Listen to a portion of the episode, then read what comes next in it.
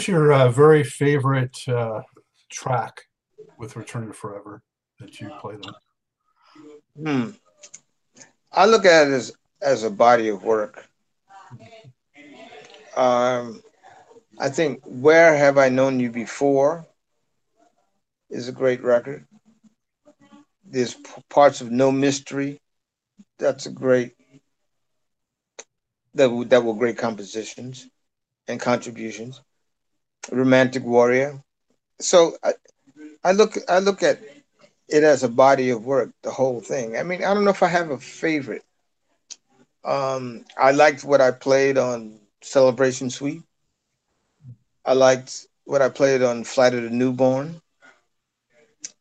I like what I played on uh, um, Song to the Pharaoh Kings, Captain Señor Mouse. I, see, so like, I mean, see, I was growing. I was growing. So when you say a favorite, that means that's just the end. There's no end. I'm still growing, man. You know, so I don't I don't have a a favorite. I haven't done it yet. Well, Lenny, why did uh, the group sort of go its separate ways? And you know, um, obviously Stanley got very much into recording his own records, and you did your own records. And was it just a need to grow? Uh, well, Yes, I I think it was. Um, but I'm not sure if I can say that that's the reason why there was a split. What happens with with bands to a certain degree they become limiting to certain people within the group. If any band that had however many people that they have in the band, if all those members could see it as a particular entity that you go in and out of, then those things can survive. But if an artist within a band says, well, this is too limiting for me with my scope, then the band no longer exists because they have to leave. I think it would have been great and we would have continued if everybody would have had that position, that that mindset. Uh, because a band is the greatest dynamic that you can go out and into the world with. A successful band is unlike anything else. It's amazing because of the dynamics within a band. It's like a small culture. It's like a small society. And all the different ways that each pe- each person in the band plays off of each other helps create the music and the style that they create. And those things continue to morph. But I don't know. I yeah. wish that would be the case, you know. And they would do because we need we need bands. We need especially this society needs some direction. Hmm. Well, yeah, so the whole uh, you know uh, uh, whole being greater than the sum of the parts thing with yeah. bands. Yeah. Um, you had uh, your first solo record in '75, uh, Venusian Summer. Um, were you happy with how that turned out? Were you excited? You know, what, what was your mindset with that record? I was extremely excited. I mean, um, I listened back to it now, and I mean, it still is for me, as it was, it's a great record. Um, to have Di Meola and Coryell.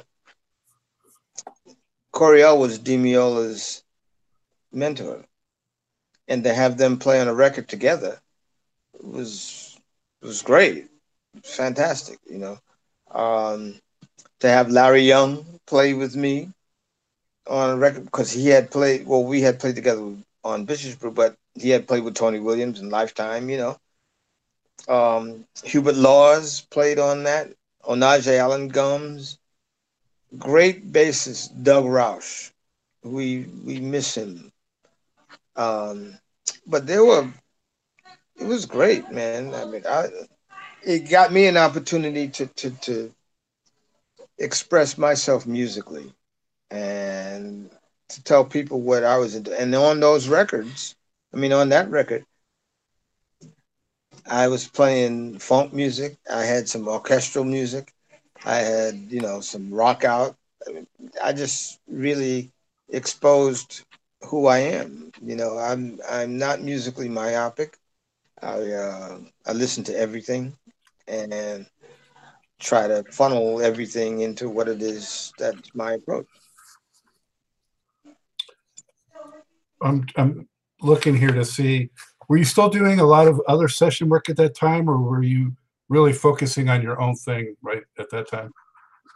We were in. We were still in Return to Forever. That was a very interesting and unique situation. We had when we did Romantic Warrior, and when we signed to Columbia, it was the first time that you had four individuals in a band with totally different contracts and a band contract. The band contract on one label and the individuals having their own separate deals on different labels. So it was pretty unique. Um, but we were still see that's what I'm saying. That's that's what was really interesting and deep. We got an opportunity to do all of what we want to do and still be a part of a band.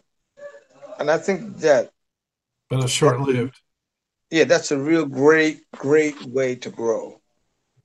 And not only does the individual artist grow, but the band grows also. So, yeah, I was still doing sessions. I was doing sessions with a lot of different people, but I was still in Return to Forever too. So during that time when you were in both, were you able to go out and do any of your own material live or uh, well no I, I, I waited until um, i left return to forever to do my own material live. Mm-hmm. and we had done some of my material in return to forever. Sorceress was my contribution in return to forever. Sophista funk and sorceress. And so um, I had gotten I was the best of both worlds. I had gotten some of my music to for the band to play some of my music too. Right. So you ended up doing two records um, for Nemperor Records, and then you made the switch to Elektra, um, and that I think got you greater or a stronger um, promotion. I want to say or support from a label standpoint. Um, is that so? Why you made the change, or what happened there? No, I mean what happened was someone wants to give you an opportunity to uh, make your own music. Uh, you go with that opportunity. Um, I had gotten a better opportunity with Elektra, and they let me do what it is I wanted to do, and uh, so that's why I did it. I happen to have uh, CD copies of some of these here, so I'm going to hold them up. Wow! So, right. Do you know Pirates? That that cover was Michael Kaluta, who's a great comic artist, and you know that's yeah, that's a special. You know that that was a uh, a story that I wrote with Don Mizell, who was uh, the head of Elektra at the time, and it was a theme oriented record, just like Return to Forever's uh, uh, Romantic Warrior was a theme oriented record. So basically, it was music that was written for a particular story. And that's the Astral Pirates record was. It's a great record. I mean, it, it rocks hard. yeah, it, it does. It does. It does. what um was it hard to market that record because of you know it's sort of uh, not being jazz, not being rock, not being funk. It was just kind of its own thing. You mean music? Yeah, was it hard? Was it hard? well, exactly. Yeah. Oh, you mean music? Is that? You know, but you know how they want to slot everything. Right, but see, that's that just proves the point. Yeah. Yeah, it's hard to market music. The fact is, what should be the marketing uh, uh, model for music is it's honest. That's what it should be. It shouldn't be a thing that like it's this or that or whatever. But of course, anytime you take progressive music like that, that doesn't well, we did have vocals, but progressive music that doesn't relate from the vocal standpoint is going to be hard to to market. So I, I mentioned uh, I don't think I said while we were on the um, show, but this is the one that brought me to you because of you know my age bracket. But um, and here everyone can see it streamlined. Yes. Um, this record was uh, not quite as. I mean, it was more uh, accessible. Let's just say a little bit more than the, than the Pirates one. Um, more emphasis on R&B, funk, and vocals. Was that um, were you pushed by the label in that direction, or was it still all you wanted to do artistically? I was never pushed by the label in any direction. All of those records were my, uh, uh, it was my direction. Um, I got major flack for that record. I got more flack for that record than I did uh, Astral Pirates because I I took sacred music and messed with it. I took Lady Madonna. Hey, Chaka Khan's on there. That's right. I took Lady Madonna and did a take of Lady Madonna. And a radio station in Cleveland or someplace actually had people call in. They played my version and and played the Beatles version and and asked the audience, which did you like better? That's sacred music. Are you kidding? Oh, so I got a lot of flack for doing that. So, but it was my reach to take something that I had heard, uh, enjoyed, or liked, and do it my way. So, I mean, and it's very weird because critics of people doing that will say, "Oh, he's selling out because he did a Beatle tune."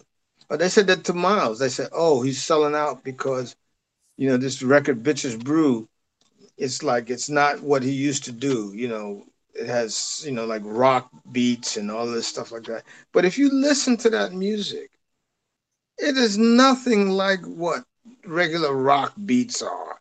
No. And like this is nothing like what the Beatles did with Lady Madonna. I mean, that's a knee jerk, superficial reaction. Well, that's right. But the fact is, you know, I, I come, my first record was Bitches Brew. So that, I mean, ever since then, I've always been uh, in a situation where I want to kind of flip the music that I work on. You know, actually, right now as we speak, um, I'm doing a record with Miles Davis's nephew, Vince Wilburn, and the Miles Davis Electric Band, and I've done a rehash of Bitches Brew that will be coming out because it's been 50 years. So, oh, cool. Yeah, but will that be out this this year or next year? Uh, maybe maybe late this year or early next year. Very Depends cool. if we finish it in time. So, how, how did you uh, hook up with Chaka Khan though for that? Uh, there was a mutual friend that we had, and he came by to see me when I was in LA, and she came to the the house where we were rehearsing, and she heard that, and she said, "Oh, I want to be on this." And I said, Are you kidding? Sure, let's do this. I had met her in an airport in North Carolina. I'm walking through the airport, we Return to Forever, and I hear somebody say, Lenny White. And I told her, she said, Chaka Khan, Rufus. That's how I met her in the airport. I, well, let's see, this was uh, 78. So I was right around the time when she was starting to explore her solo career. Yeah. Mm-hmm. Yeah. But I mean, uh, great tracks in here. Strutting, um, Earthlings, 12 Bars from Mars. You kind of had a little bit of that space theme still going. Uh, Time. It was a good band. Marcus Miller. Yeah. Uh, Nick Moroch, Donald Blackman, Denzil Miller. Uh, it was real, real, uh, and Jamie Glaser played in that band also. So, what would you think they would say uh, how Lenny White was in the studio with them? you got to ask them. you know? Well, what no, would you, no, no. you describe? No, I was, um, you know, the fact is, I've always been uh, someone who really relishes contributions from the other people that I'm working with. I mean, you know, like no one can really do it themselves, but sometimes a contribution from somebody gets you to think differently about what it is that you were going to try to do. So I relish that. I mean, and like, you know, all of those guys turned out to be fantastic musicians on their own. And, you know, that music wouldn't have sounded that way if, you know, I just dictated to everybody what to play. No way. I've never been like that. I mean, I've never been in those kinds of situations. Did you tend to push for a lot of takes or just, hey, hit it and quit it or what? Well, back then, you know, there were some young guys that would were not studio worthy, and it took a lot of takes for things to, to happen. But they they learned and progressed and became some fantastic studio musicians. And then on the next one, you actually started calling them uh, 29. Well, I was 29. 29 was what was the significance of that number? I was 29. Okay. That makes sense. This record, though, um, I mean, gave you really your first big, uh, like, black radio hit, um, Peanut Butter. Donald Blackman. I mean, I had done the record, and Donald Blackman came and said, Listen, man, I got one more tune for you to listen to. I think you should do this tune. And he played me Peanut Butter. And I said, mm, If I do this, am I going to have to play this for the rest of my life? mm. And I did it, and it became a huge hit. Yeah. Huge hit. But that's Donald Blackman, definitely. Um, did that change your life at all, just having this whole new audience? Well, to a certain degree, it did. Yes. I mean, I, I, will tell you how it changed my life. I did a tour with. It was Prince's very first tour of the United States. It was Rick James, Prince, and Lenny White, and we did. Uh, I don't know, maybe twenty dates. Uh, and so like it changed my life. I played huge coliseums. And it wasn't, I mean, I had done that with Return to Forever, but playing my own music and playing like, you know, a hit tune that was being played on the radio and, you know, all that, it was totally different. Yes, it was a big change for me. How uh, jazzy did you get on those sets? You know, did the audience take it? No, no, no, no, no. They were getting popcorn. Now, you know, we were playing our stuff until we played our hit. When we played our hit, then everybody was jamming with that, you know. But you know, I the the whole point is what I played was what I played. And it was my version of these popular musical styles that people listen to. But there was still it was still my version of that. Mm-hmm. That particular tour though, I mean Rick James and Prince, that's kind of a his legendary tour because there was a rift that developed between them supposedly and all that. Did you see any tension between those guys? Uh yeah. Yeah. Yes. Yes. It was very interesting. It was very interesting. But then again, sometimes those rifts or those things that cause contention help the music because you have to be on your toes. You can't half ass anything you got to go for it. And somebody gets in your butt and makes you go for it. And the, the music is incredible. So who who uh, kicked ass more on stage at that point, in your opinion, Prince or Rick James? Say it again. I said, who kicked more butt on stage at that time, in your opinion, Prince or Rick James? No comment. All right, fair enough. It's, it's, it's not right for me to comment with people that are not here anymore. So, All right, fair enough. Um, I saw them both back then. So I first, I would say first initially Rick James did, and then Prince elevated his game. yes, he did. Yeah. Very much so. Um, this was the next one, and you had another huge hit with Kid Stuff. Yeah. Yeah. Kept it coming. No, I, I again, that was my. I, I, as I said, I listen to all kinds of musics. My my whole thing is how can I get what it is that I hear to be accessible for everybody.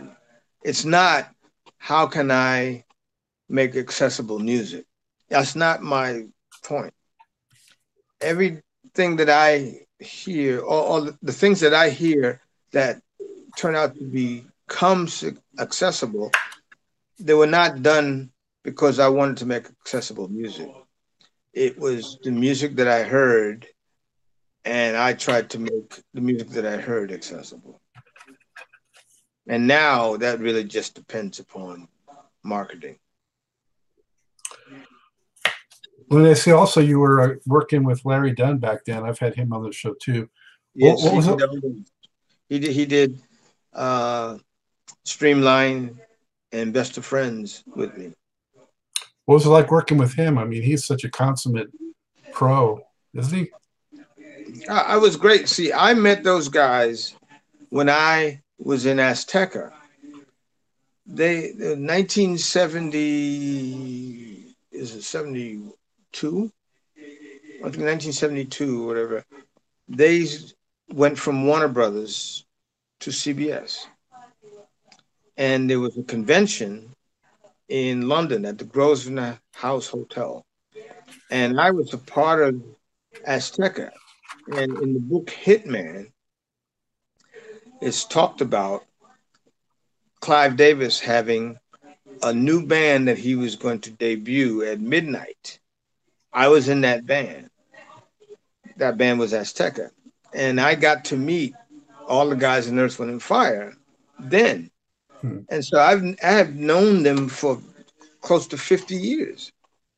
I mean, and Larry,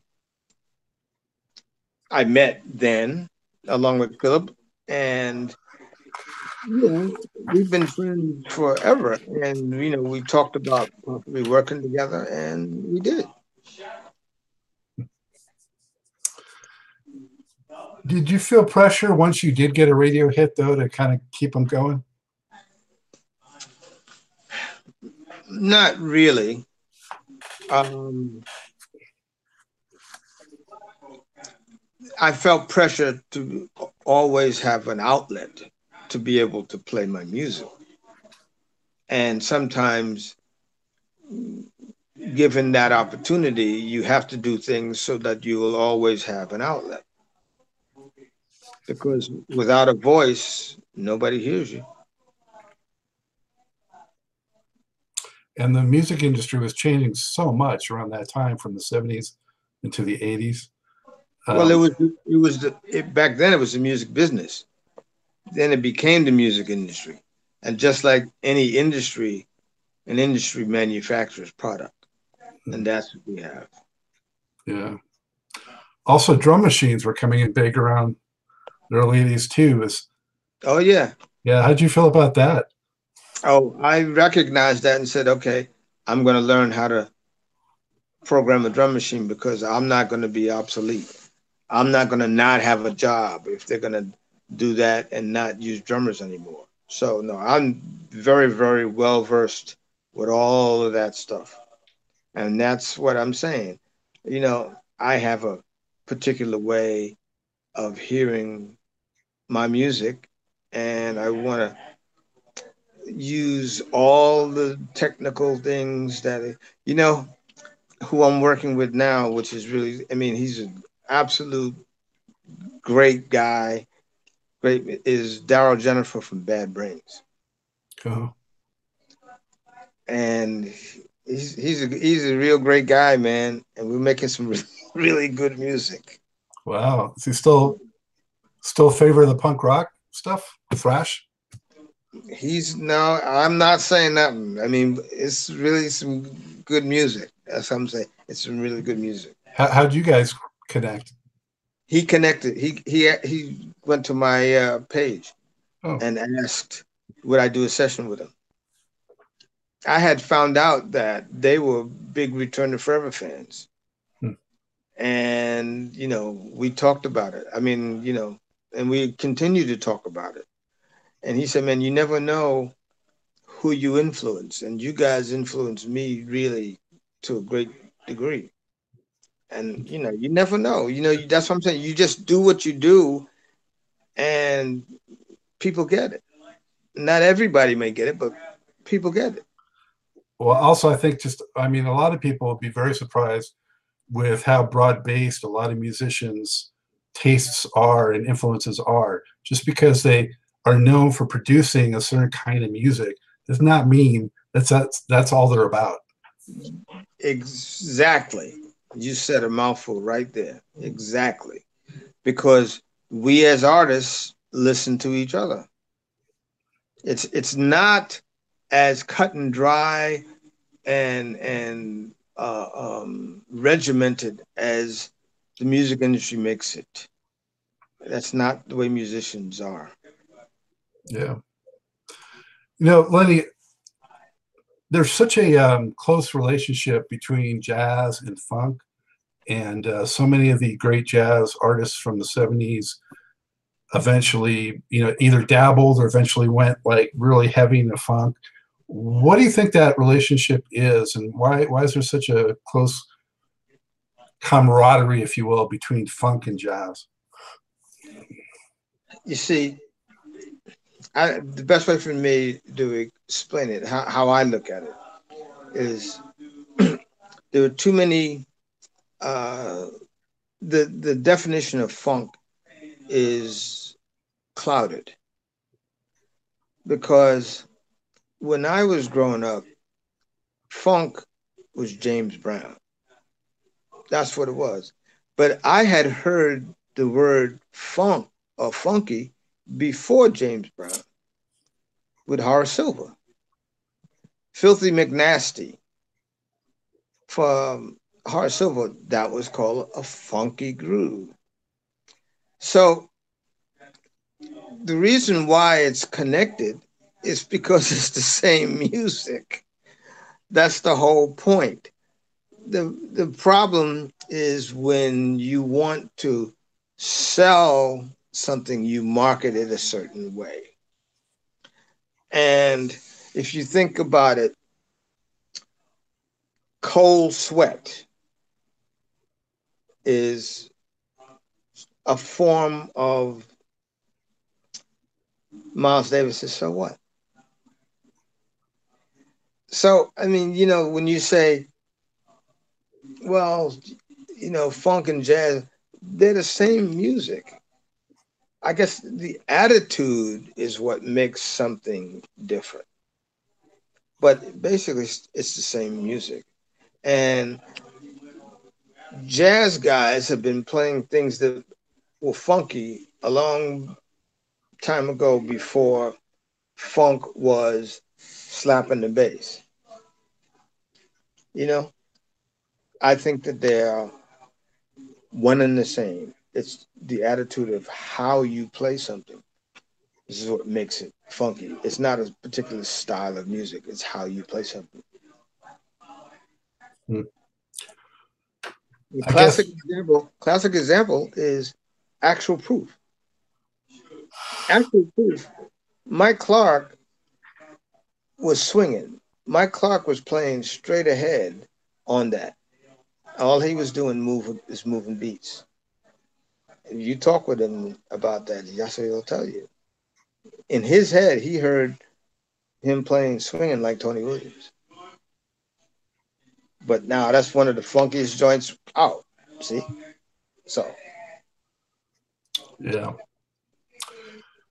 So you and uh, the guys from Return to Forever, you crossed paths quite a bit uh, over the years, and uh, you worked on. Um, you were on Stanley's solo records, right? Somehow.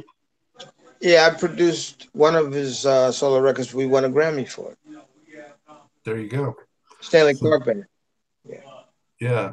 So then I did Echoes of an Era with Chaka Khan, with Chick and Stanley and and um, Freddie Hubbard and Joe Henderson.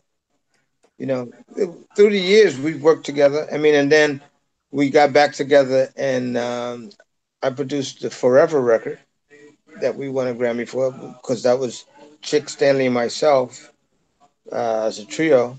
We went out. So I'm, you know, I've been working with my guys every once in a while. Yeah, so I mean, it's great that you guys have kept uh, on such friendly terms. You know, um, you still consider them like your, your brothers. I'm I'm guessing. Yeah, we, we we made music. We made great music together. Why should I not think of them as being, you know, brothers? I mean, the contributions of what we did together, very very long lasting, man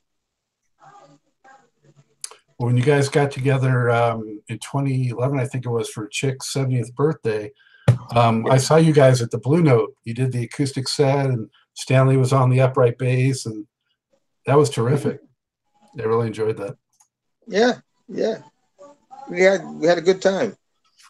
Uh, so much so that actually picked this up too, which yeah, I, uh, I produced that too. Yeah, very cool.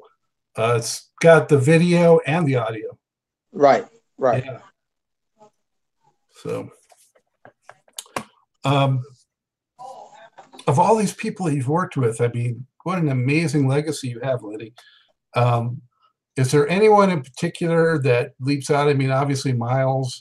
Uh, anyone else that leaps out that you just kind of had to pinch yourself and you're like, was such a thrill to, you know, be in their presence? Hmm you know, I, I don't know. I, I don't know because I don't, I can't really say that because with the ex- uh, Miles, of course, but with the exception of Miles, everybody else made it such a safe space to be in that, you know, you don't think about that. I mean, Miles made it a safe space too, but he was Miles Davis. And that was my first record you know what I mean? So the other situations musically that I've been in, um, they haven't warranted that kind of uh, interpretation or that, oh man, I don't know what I'm going to do.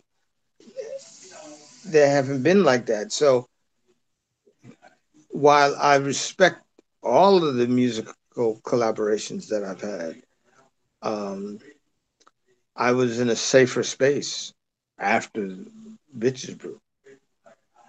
Yeah, when you come out of the gate with a Miles collaboration, I guess it's kind of hard. that kind of desensitizes you in a way. I mean, I you know I went from from doing that and then doing Red Clay with Freddie Hubbard, which those records were like big records, you know. I mean, and so uh, I it, it kind of prepared me for you know uh, being in situations like that. You know those those those two um, instances. Yeah. Yeah. Well, Lenny, what would you say is your most unforgettable memory from the road? You know, whether it was just a huge crowd that was incredible, or maybe there was some like experience on the road that you'll never forget. Well, we returned to Forever this was uh, 19, I think, 75. We did not have a hit on pop radio. We did not have a singer in our band. And there was a Schaefer Music Festival during the summer in Central Park. And there was the Wollman Skating Rink in Central Park. It held 7,000 people. And we did not have a singer in the band. And again, we did not have a hit single on radio. And when they announced that Return to Forever was going to play at the Wollman skating rink, 7,000 people came to the Wollman skating rink, and another 3,000 people tore down the fences. So there was 10,000 people in the Wollman skating rink.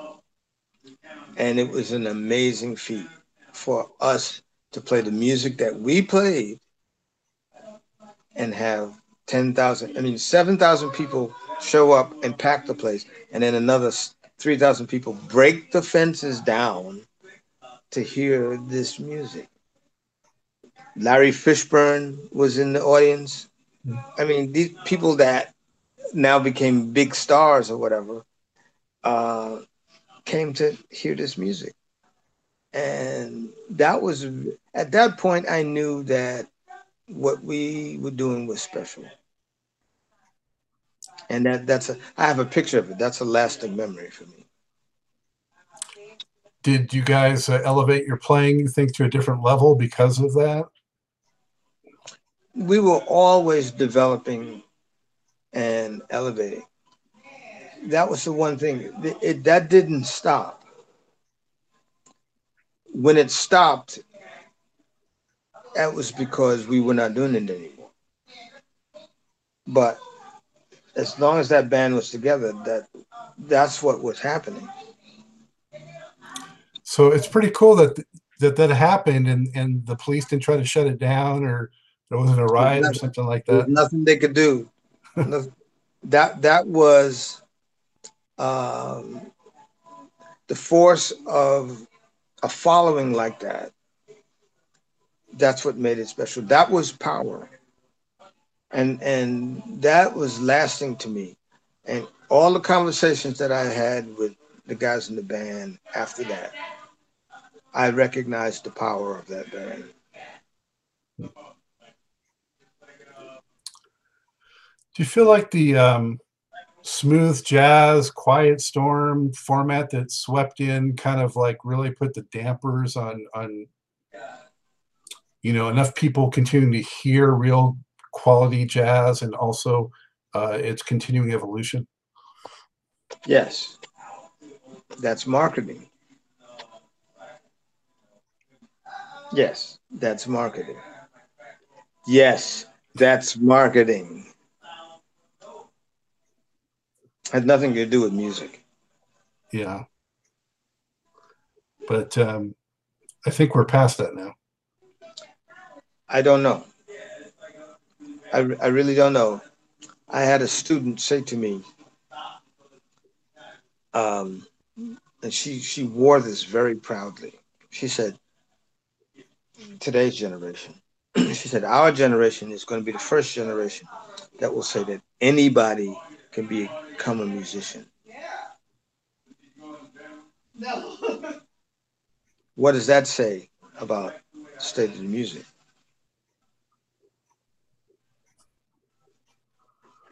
I, I don't even know how to interpret that. Exactly right. exactly right. Um, okay. um, when you're as a drummer, whether it's jazz or um, funk or whatever, whatever style, what's more important, Com- complexity or feel?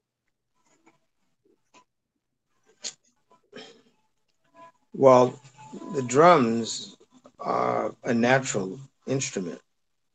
So you answer that question. Well, feel. Thank you. There it is. but some people like to show off. Yeah. Fine. Okay. But it's about the feel. Yeah. Well, it's always been about the feel for me personally, but right.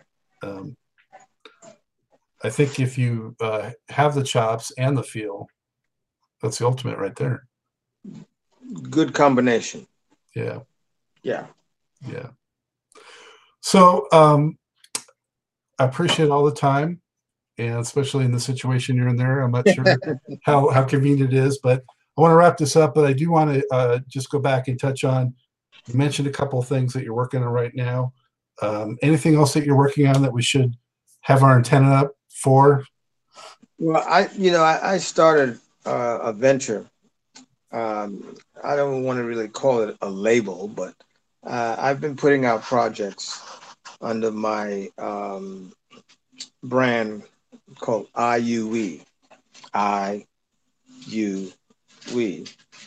Um, and I have a few records out now, and there are a few more coming out.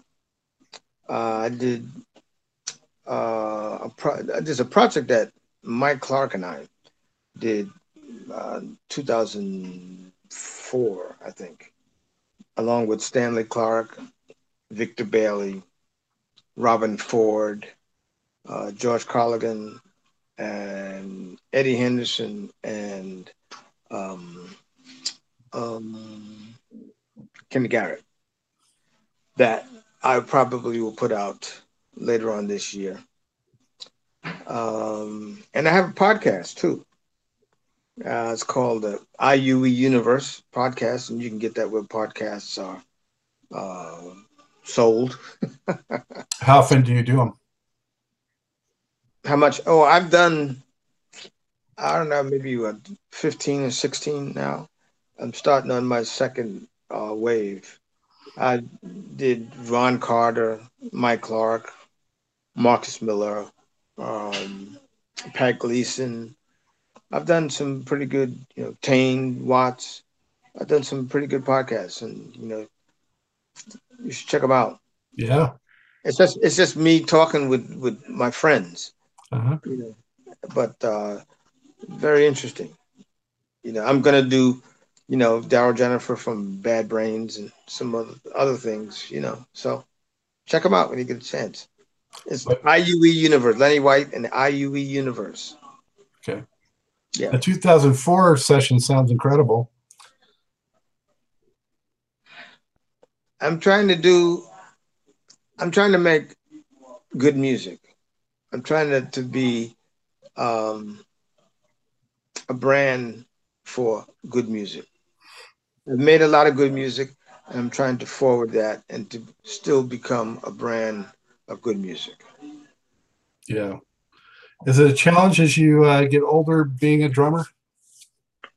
Yes. Yes. The physical part of it?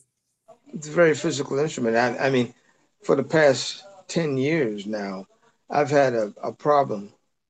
Um, and I thought that it was going to be something that I was not going to play anymore. Um, but yeah, for the past 10 years, I've been working with like a, a spinal problem. But I managed to get through it and uh, continue to play. And I will always continue to play. Excellent. Well, we love to hear it, Lenny. Um, so, what is there a website uh, or or somewhere where people can go and get all that information? Yeah, I mean, well, the IUE uh, website is, you know, I Y O U W E E dot com, IUE dot com. Um, and uh, I all I can say is stay tuned. There's a bunch of things gonna come out that are gonna be very interesting for, for folks. Outstanding. Hey, again, thank you so much. I really appreciate the time and uh, man, thank you on behalf of everyone watching and listening. Thank you so much for all the fantastic music you've given to all of us. Thank you, and and to, to everybody listening and watching. Thank you for supporting what it is that I do. That's very, very special. And that's why I continue to do it. Hey, and we're back.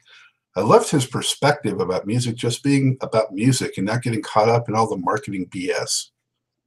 Also, how musicians need to stay the course and be true to themselves because, in particular, music that moves the proverbial needle may be met with criticism and slow sales. You can't make a musical statement of potential influence and longevity if you just play it safe. And that is a big part of what Truth and Rhythm is all about. but I still get goosebumps thinking about him being in his teenage shoes as an integral part of the Milestone Bitches Brew sessions. Incredible. I want to again thank, extend enormous thanks to Mr. Lenny White, who was gracious enough to participate while on vacation. And also sincere thank you as always to you, the viewers and supporters of the program. Again, a reminder, if you haven't already done so, subscribe to the Funky Stuff channel on YouTube. That's where Truth and Rhythm lives and breathes. Tell a friend, tell family we need that support. Show these great jazz, R&B, funk, soul musicians that you appreciate what they've brought to us. So subscribe, support the program.